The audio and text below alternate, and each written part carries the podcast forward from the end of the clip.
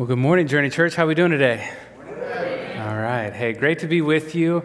Uh, we are finishing our series this week. And so we've been talking about just the tough questions of faith and trying to be a safe place to ask questions. And last week, Ryan McGee, our Journey Teen Director, did a fantastic job of just asking the question why might God not answer our prayers? So if you haven't had a chance to listen to that, I highly recommend find, find the podcast, find it on YouTube. Uh, did a great job. We were in our staff meeting this week, and Alyssa, his wife, is on staff with us uh, as well. And so, staff meeting, we were just talking about what a great job Ryan did. And she goes, Yeah, I told him afterwards, she goes, goes, Honey, that was better than I thought it would be. Ooh. I don't so I don't know how to take that, right? Um, so it was really funny. That reminds me of a story. So we're going to use a story. We're going to talk about some history. It's like some church history, if that's okay. So buckle up for that one. But this story connects with that and it also sets up our week perfectly this week. So, we're going to talk about some uh, evangelists in the 1800s. So, some church guys that were just out there preaching, doing an amazing job on each side of the Atlantic Ocean. So, in the UK, there was a pastor by the name of Henry Moorhouse, and he was preaching all over England, just doing an amazing job, big revivals, lots of people coming to faith. In the US, one of the main uh, evangelists in the U.S. is a guy named Dwight L. Moody or D.L. Moody. Uh, had a church in Chicago, go preached a lot of places, was just really important in faith spreading uh, in, in America in that time period. Well, D.L. Moody actually went overseas and he went to Dublin in 1867. He actually met Henry Moorhouse. Uh, Henry Moorhouse was called the, the boyish preacher because he just had a baby face and he couldn't do anything about it. But, you know, that's just what he looked like. And so they have this exchange, and D.L. Moody's kind of like, hey, if you're ever in America, let me know. Uh, and it kind of makes this offer of, you could come preach in my church sometime. Well, Moorhouse latched onto that, probably a little too much. And he's like, What boat are you going back to America on. Like, I'll, I'll go with you. And uh, he doesn't go then, but when he arrives in America, he sends a letter to Moody in Chicago and says, Hey, I, am in America. Just wanted to let you know that I'm here. So Moody writes him back, and oh, that's, that's great. Good for you. Kind of like pat him on the head. Uh, if you're ever in Chicago, look me up, right? It's still a long ways from New York to Chicago. It's not, it's not easy. And so kind of blows him off a little bit. Hey, if you ever find yourself in Chicago, okay, cool. Well, then he gets another letter. He's in Chicago. Hey, if you need someone to preach at your church, I'm here. And so I think Moody just didn't really know what to do with this guy. And so eventually he was going to be out of town. And they have this Thursday night event. Hey, let, let this guy come and teach on, on this Thursday night thing. So Moody goes out of town, Moorhouse preaches. He does Thursday night. They do another event on Friday night. They have another revival then. He comes back on Saturday, talks to his wife, and Moody is asking his wife, How, was the Englishman? How did, how did he do? She goes, I, I, I liked his preaching very much. He's very different from you. He backs up everything he says with the Bible. Eesh. Not, but, but then she goes on to explain that he, he tells the worst of sinners that God loves them and how he traces this love of God, this radical love of God, all through Scripture. And so Moody hears him on Saturday night. So it's the third night in a row he's preached at Moody's church. And Moody, in his autobiography, credits Henry Moorhouse as having the most profound impact on him than any other preacher. Because it was then that he understood the love of God and how that needed to be the thing that was on the forefront. That needed to be the central part of every message. Moorhouse ended up doing seven nights in a row, preaching a revival at his church, and every single night he started with the same passage. He told people to open up their Bibles to the book of John, chapter 3, verse 16, and that was their text. Every single night, he took one verse and then he used that verse to trace throughout Scripture how God so loved the world that he gave his one and only Son. that whoever believes in him shall not perish but have eternal life. For seven nights, that verse over and over and over again that God so loved the world that he gave his one and only Son, that whoever believes in him shall not perish but have eternal life. This morning, I ask you the question do you believe that? Like, do you really believe that? For me, sometimes it's easier to take that phrase, for God so loved the world, and make it this big idea. Well, God loves everyone, yeah, the, the whole world. But it's harder to have the audacity to apply that verse to you and your life and to make it personal that God loved you so much. That God loved you so much that he gave his one and only Son for you to save you. Can we make this personal today? We ask the question do you ever wonder why? Do you ever wonder why God would love me? Do you ever wonder why God would love me? Why would God love not only the world so much, but you personally? See, for me, where my mind goes is that I need to do something to earn it. I need to do something to prove it. If, I, if I'm good enough, or if I do these good things over here enough, then, then maybe I'll be worthy of that love. Or maybe I need to manage my sin a little better over here. If I do a few less bad things, now it kind of makes sense that God could actually love me, that I might be able to earn God's love or be worthy of this love. Uh, hopefully, you've seen this movie by now. Uh, there's spoiler alerts coming, but you should have seen the movie Saving Private Ryan by now. And I hope it's in your top 10 movies of all time because it's that good. All right? Thank you. So there is a scene at the very end of this. The whole premise is there is a guy, Private Ryan, who all of his brothers have passed away in battle. He is the one surviving family member left in his family. And so this small group of soldiers are tasked with going and finding him after D Day in Normandy behind enemy lines and find this Private Ryan to be able to bring him home. All kinds of sacrifices ensue, all types of battles. And, and Tom Hanks' character pulls Matt Damon's character in, Private Ryan, and, and at the very end, he, he says these words Earn this earn this. Earn the sacrifices that were made to find him and to protect him and send him home to be with his family. Earn this. And you see at the end of this movie, as a, as a grown old man that's struggling with that of tell me that I've been a good man. Tell me I've lived a good life. Tell me that I've done enough to earn this sacrifice that was made for me. Tell me that I'm worth it. Tell me this is good enough. Is that how you think of God's love? Is, is that what you think that your worth, that your value comes from what you do? Well, this morning I want to make sure that you know that regardless of what you do, regardless of what you do, you are loved. You are valued by God. In fact, you are valuable. Ephesians 2:10 tells us for we are God's handiwork. We're created in Christ Jesus to do good works, which God has prepared in advance for us to do. You are God's handiwork. You are his workmanship. We don't often talk about uh, Greek words and kind of get nerdy with the original language and how this is written, but this is a good one here. The word is poiēma.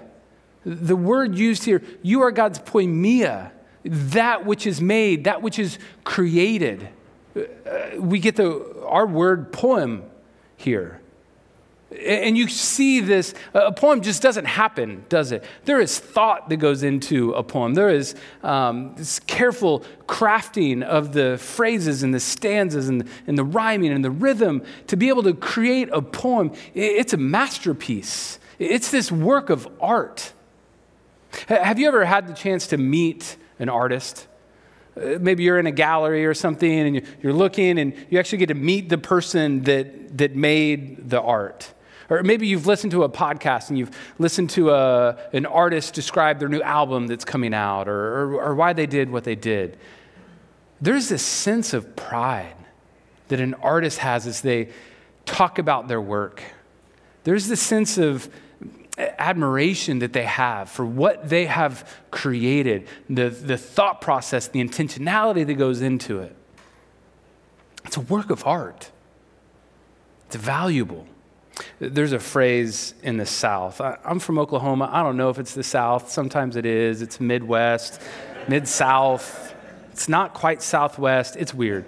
But there's this phrase, you maybe heard it before um, God don't make junk. You ever heard that? God don't make junk, all right? Or if you get like really southern or you're in like a small town, they might say, God don't make no junk, all right? Would just mess it all up there. But what have you picked up on over the years? What have you picked up on that maybe, maybe you start to believe that lie? Maybe you aren't worthy. Maybe start to believe that, that you aren't special. What are the things that run through your head? Maybe something from a, a boss or a teacher or a coach, someone in authority over you that, that maybe had a, a phrase that just sticks with you, like, ah, don't go into this field because you'll, you'll never make it. Or, or we need our best people on this task. We're, we're going to ask them to do it. Or we need someone more seasoned to, to handle this. You might have this phrase that plays around in your head that anything something bad happens, that this memory comes back and it attacks your self worth. It makes you feel like you're not valued. And maybe it's a relationship that you learned over the years that you need to dress a certain way to gain attention of someone. Or if you want the affection of someone, these are the things that you need to do. Or these are the lines that you need to cross or else they won't like you. You need to act like this, or you're not going to have a shot. You need to put up a wall and put a face on and not really let people see what's inside of you. Maybe it's the voice of, of a parent when you were little that you hear these words of criticism that come back in anything that you do, you hear that parent's voice you come with a, a grade, you, you got a, a 95%, and the, this statement wasn't, oh my gosh, great job, I'm so proud of you. The, the question was, what did you miss? What did you get wrong? Why didn't you do better? Maybe in your family, your sibling is the successful one. Maybe they're the smart one. Or it's implied that they're the pretty one and these truckloads of comments over the years just reaffirm in your mind that you lack value. But can your value, can your self worth be built on something different? Instead of replaying the mistakes that you've made, instead of replaying the people that you've hurt that lead you to feel unworthy, here is God calling you a piece of art a carefully crafted thing of beauty, full of pride as he looks upon you and as he talks about you, that you are this precious commodity, that you are valuable. This morning, I, I want to implore you that you are valuable. Why does God love you? You ask that question. Why would God love me? Clear and simple because you are valuable.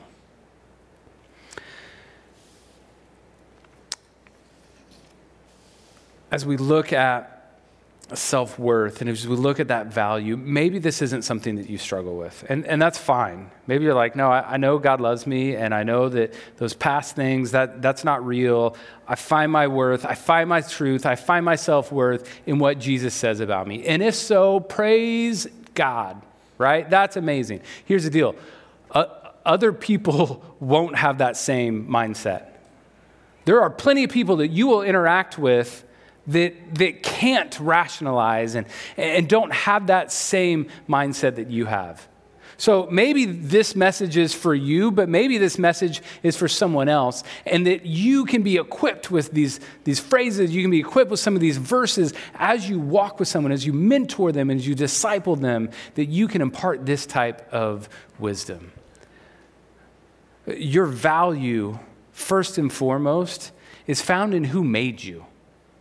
All right? Your value is found in who made you. Have you ever bought a knockoff before? Ah, you got some bad stories, huh?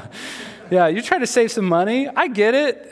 Like, my, my kids know that they're not going to get the name brand cereal. Like, dad's buying the cereal in the bag. All right? And that's fine. That's fine, right? It's never poisoned anyone. Um, for me, like, I love Nutella, but I don't know if I could go with Nutmaster. Nutella is delicious. I'm not sure about that okay? Or, you know, there's some knockoffs like, I can't believe it's not butter. Okay, that's cool. But I really want to know that it tastes like butter. I think it tastes like butter. That doesn't quite do it for me. All right? Um, you know, Uggs have had a really nice run and they've, they've been around for a long time. But maybe you went cheap and you got the, not Uggs, you got Ugg. Ugh. U-G-H, that's it. sounds, sounds very similar, I think has a different connotation.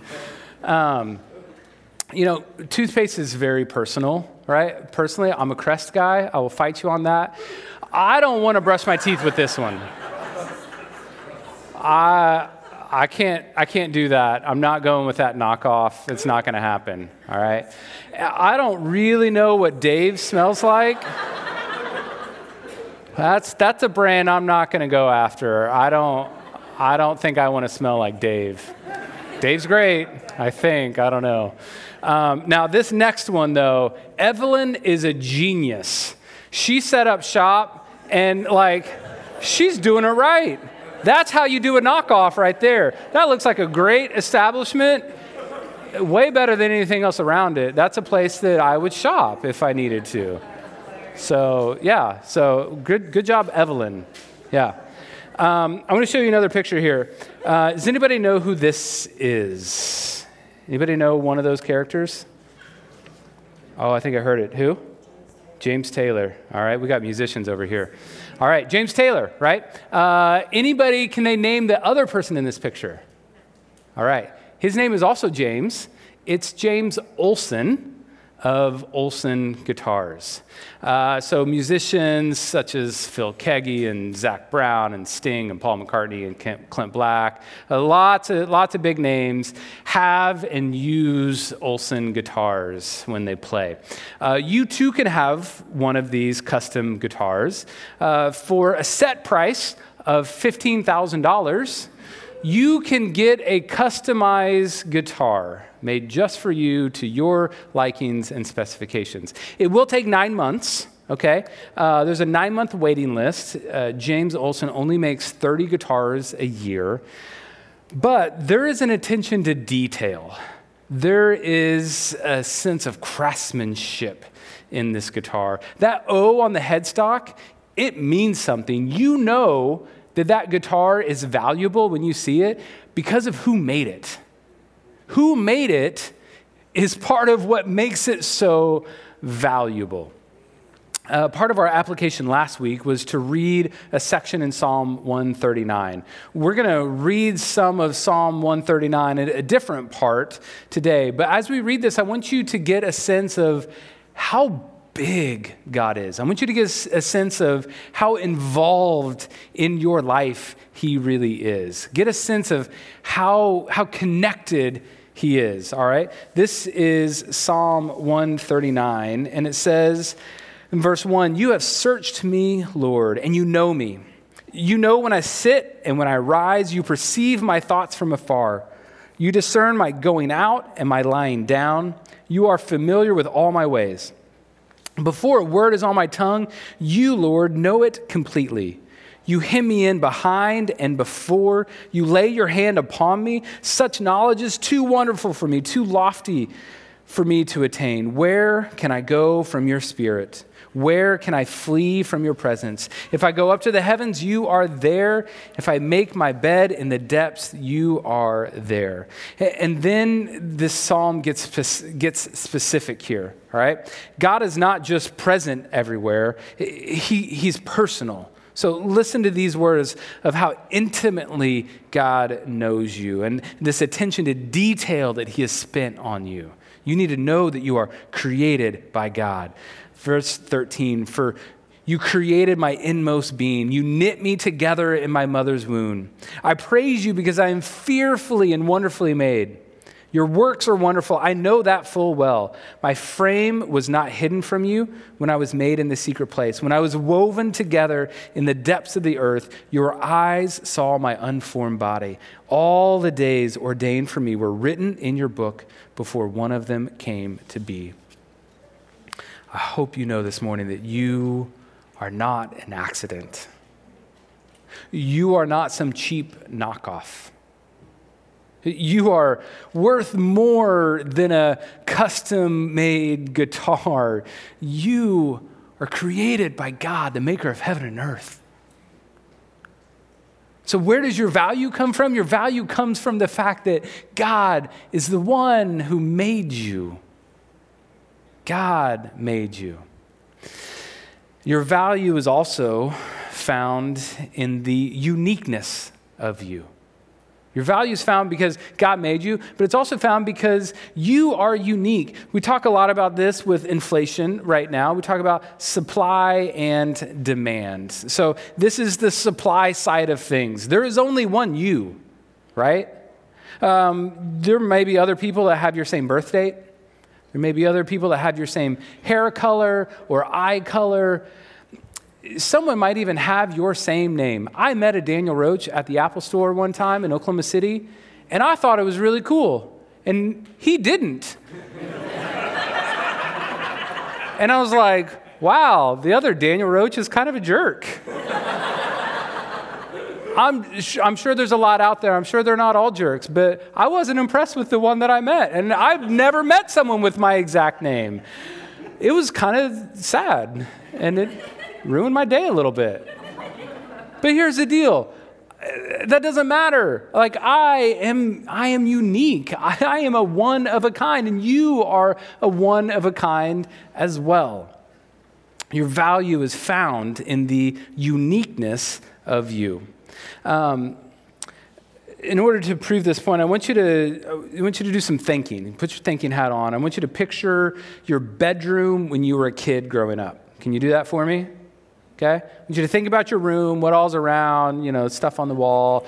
I want you to think about your bed. What's on your bed? Is there anything special on your bed? You might know where I'm headed with this, all right? As we get there, I want to tell you a story. Uh, my wife and I were missionaries in France for a couple years, and uh, we sent our son, our oldest Cohen, he went to full time French school.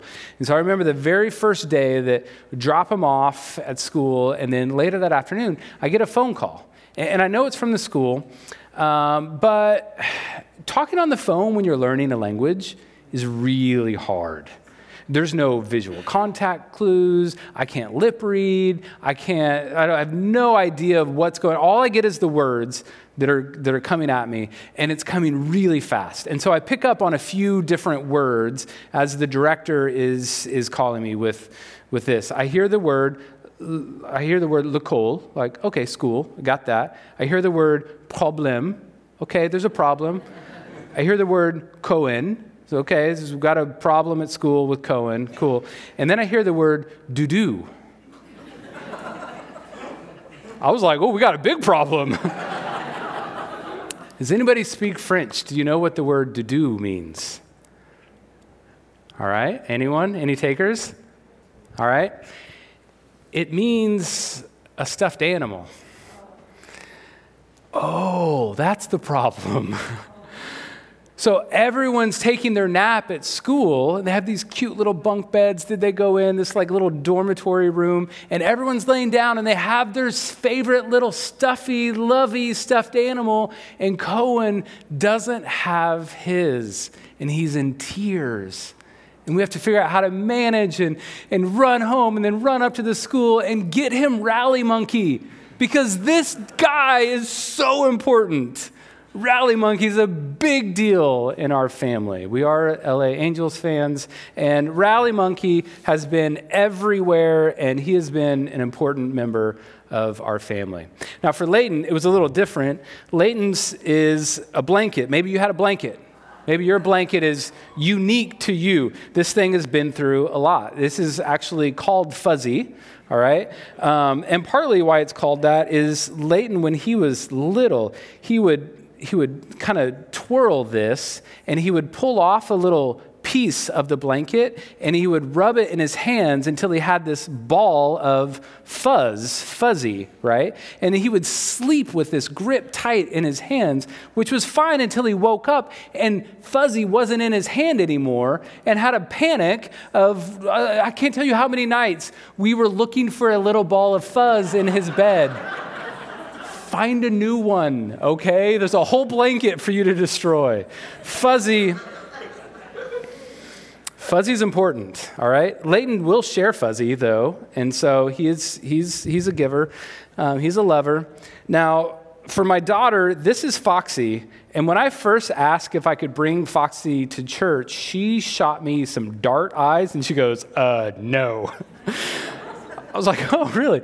Now, this this is, this is important. Foxy is actually a red panda, okay? Um, but Foxy is important. Now, this is handmade, so there's really only one of these. There's a lot of rally monkeys. There's a lot of red pandas that have been made, but there's only one Foxy. And she knows this Foxy. They have been through things together. They know and love each other. There is only one, it's unique. And that's what the Bible says about us. You know, Jesus tells this story about us being sheep. So, in this parable, he, he makes himself out to be a shepherd and us to be sheep. And he's like, I need you to know how much the shepherd loves his sheep. Jesus is telling the story, kind of saying, I need you to know how much I love you. If there are 99 sheep, and I know that there's one that's missing, I know my sheep, and the sheep know my voice, I would leave the 99 to go find you. I would leave because I know you, because you're personal, because you're important to me. And he would go and he would find that one sheep to bring it back into the fold. That's how much Jesus tells the story that he loves us into that degree. John, the writer of our Gospel uh, of John and some of the other epistles in, in the New Testament, he picks up on this theme. And when he writes himself into the story, it would make sense for John, as he's writing and talking about Jesus, to write in a third person way, right? You know, Jesus told the disciple John to go and do this, right? That would make sense for him to write about himself that way. It would make sense even for him to write in a first person way. Uh, Jesus told me to go and do this. Like, we, we know who's writing it. We know this is John. It would make sense for him to insert himself in the story and use me as he's telling this. It's not what he does. When John writes his gospel, anytime that he refers to himself in the story, he says, the one that Jesus loves. His identity was so wrapped up in this that as he described himself, it's like he's going, You need to know this. I am the one that Jesus loves. And I don't think he's doing that in a prideful way. I don't think he, that he's trying to brag and say that he was special than anyone else. I think he was doing it of, I want you to know Jesus' love this closely, this intimately this passionately that you would refer to yourself as the one who Jesus loves. You are valuable because God made you, but you're valuable because you are unique. So, if that's on the supply side of things, let's talk about the demand side of things. We know that supply and demand is what determines cost. So, what's the demand for us? Two years ago, it was uh, toilet paper, right? Remember that? And people were behaving badly over toilet paper. Uh, right now, it's uh, gasoline and it's baby formula, right? Uh, what's the demand for us? What's the price that has been paid for us? You see where I'm going here. What's the price that has been paid for you? 1 Corinthians 6, 19 and 20 says, You are not your own. You were bought for a price. Do you think about yourself like that? You have been bought for a price. 1 John 4 says, God, God is love. This is how God showed his love among us, that he sent his one and only Son into the world that we might live through him. And this is love, not that we loved God, but that he loved us and sent his Son as an atoning sacrifice for our sins. He sent his Son as an atoning sacrifice for us in our sin. We have this problem of sin.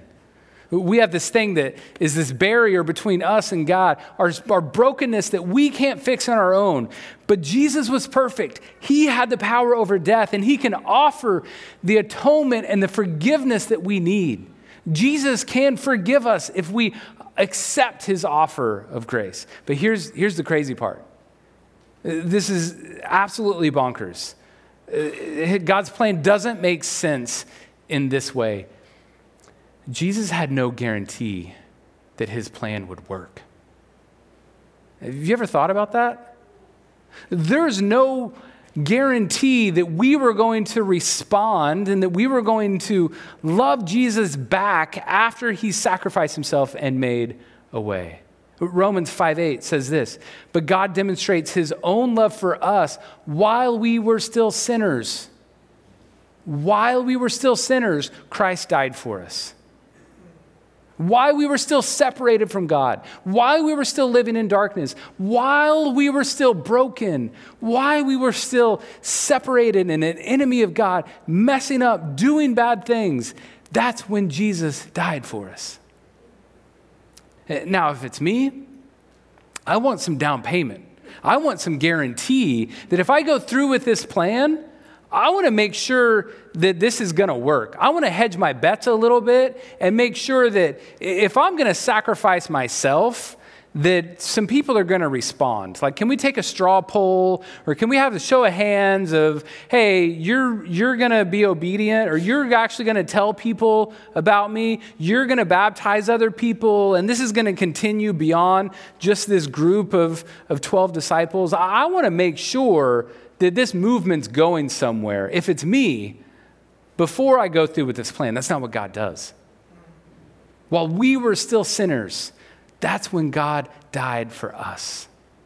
Uh, I want to make sure that there's going to be a church someday in Springfield, Virginia, that's still preaching my name before I go through with this. Jesus doesn't do that. While we were still sinners, He died for us. He made a way but it's up to us to accept it. Today, I, do, I want to give you that chance. If you have never accepted Jesus before, you have, you have a chance to do that today. You could get baptized today. If this clicks with you and, and, and finally makes sense, we can, we can do that. After service, we can, we can baptize you today. That's your first action step. Uh, maybe for some of you, you You've done that before. You've been baptized. You've made that decision. Uh, I'm going to invite you to take communion with us. I know we do this every week, but this is your chance to connect with what Jesus did, to connect with this sacrifice that he made for us. The last thing I want to offer you the last action step is I'd like for you to write a name down. I'd like for you to write one name down. You can do it in your phone. Uh, you can do it on a piece of paper if you have pen and paper. I want you to write a name down. One, maybe that they need to hear this, that they need to understand their value as being of who God made them and that they are unique to God and that God paid a price for them. And maybe there's one person that you're praying for that you want to experience that. Let's pray for them this week. Maybe you write the name down of someone that your heart needs to remember that God made them, that they are unique, that God paid a price for them. And maybe as you pray about this person and God starts to change your heart, as you recognize that God loves them and that they have value.